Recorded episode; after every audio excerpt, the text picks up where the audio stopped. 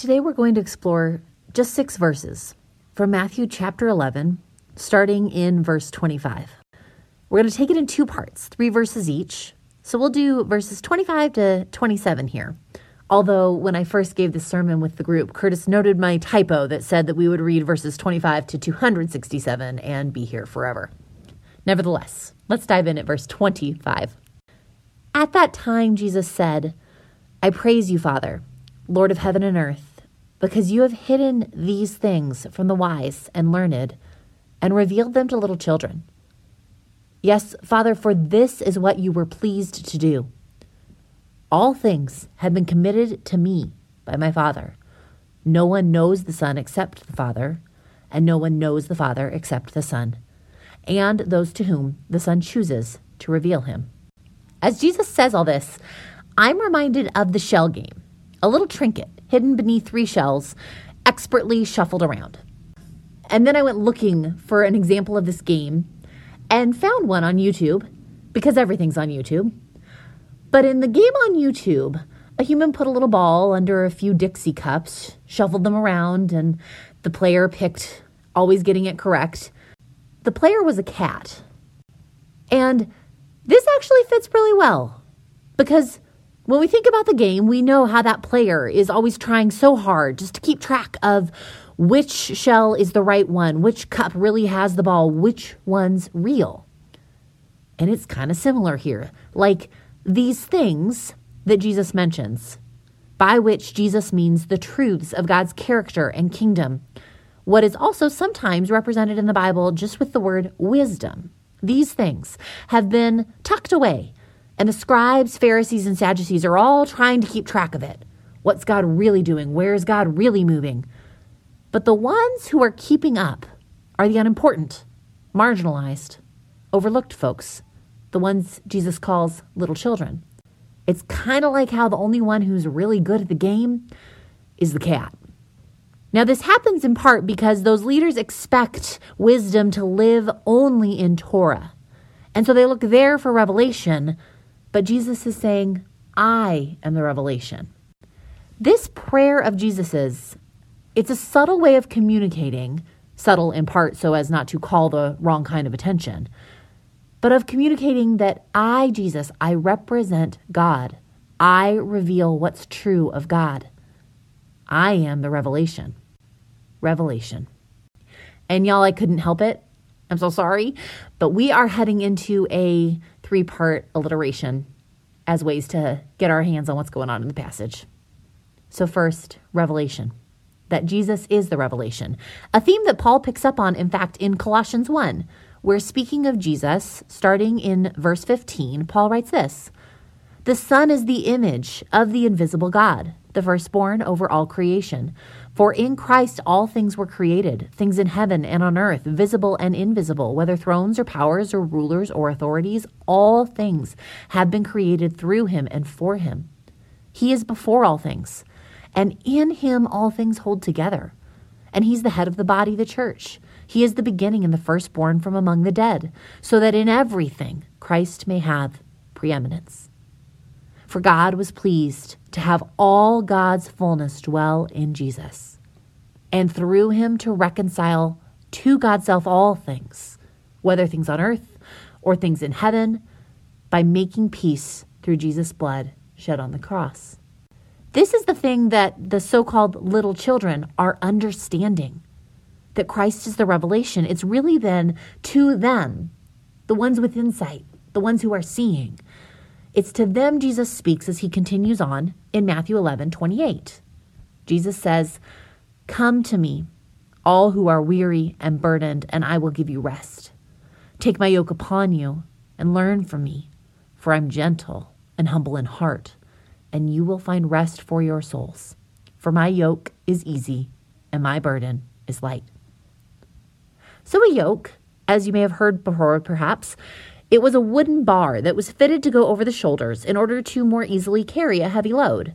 It made it possible for fields to be tilled and planted or for water to be carried. But it isn't just a tool for animals like a pair of ox. People can carry a yoke as well. And this image was common enough that Pharisees spoke of people being called to carry the yoke of the Torah, which had evolved to not only be the law as it's recorded and passed on down, but the many, many interpretive layers that have been added onto it in the hope that right observance would usher in the full return from exile, the full restoration of the kingdom. And Jesus is saying, it's not about the restoration of the land, it's about the revelation of God in me. And then he's here with an offer of rescue. Rescue. Jesus, the revelation, has come to offer rescue to those who see that God has revealed these things in him. This is how Jesus continues after his message of being the revelation. He says, Come to me, which is interesting because of what he doesn't say. He doesn't say, Come to the Torah, and in it, its wisdom will lead you to rest. He doesn't even say, Go to God, and God will give you rest. He says, Come to me. I'm the revelation of God's character, God's desires, God's attitudes, God's dreams, God's reign on earth. So come to me.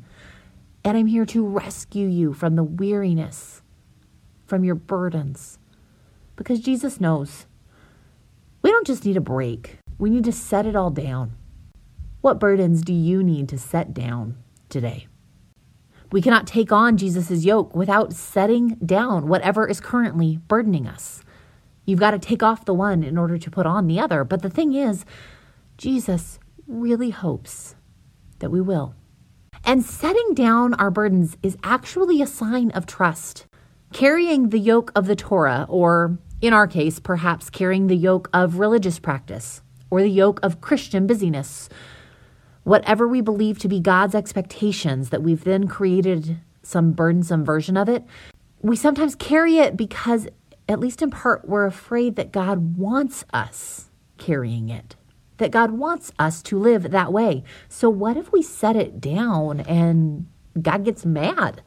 This invitation from Jesus, it has the power to expose our false views of God. False views like seeing God as a police officer or a strict teacher hovering over our shoulder, an invisible, far off presence beyond the clouds, a white male judge behind a bench. This invitation is here to help us not be afraid of leaving those lowercase g gods behind and putting down the burden that those lowercase g gods have placed upon us. I'm reminded of Lynne Hybels' story Years ago, she wrote a little book called Nice Girls Don't Change the World, and she told the story of being out on a boat one day after years and years, a lifetime really, of doing what she thought pleased God, to the point that she was not just run ragged, but deeply depressed. And on the deck of a boat, she said, I can't do it. I can't keep striving for your love. I can't carry the burden of you anymore. She says she never called God a burden before, but it had become true. And so she left God behind for years. And yet, over time, she came to want a God, some God, not the God that she'd left, not the God of her childhood, not the God that had burdened her, but some God nonetheless. And slowly, God introduced God's self to her, bit by bit, ever so gently.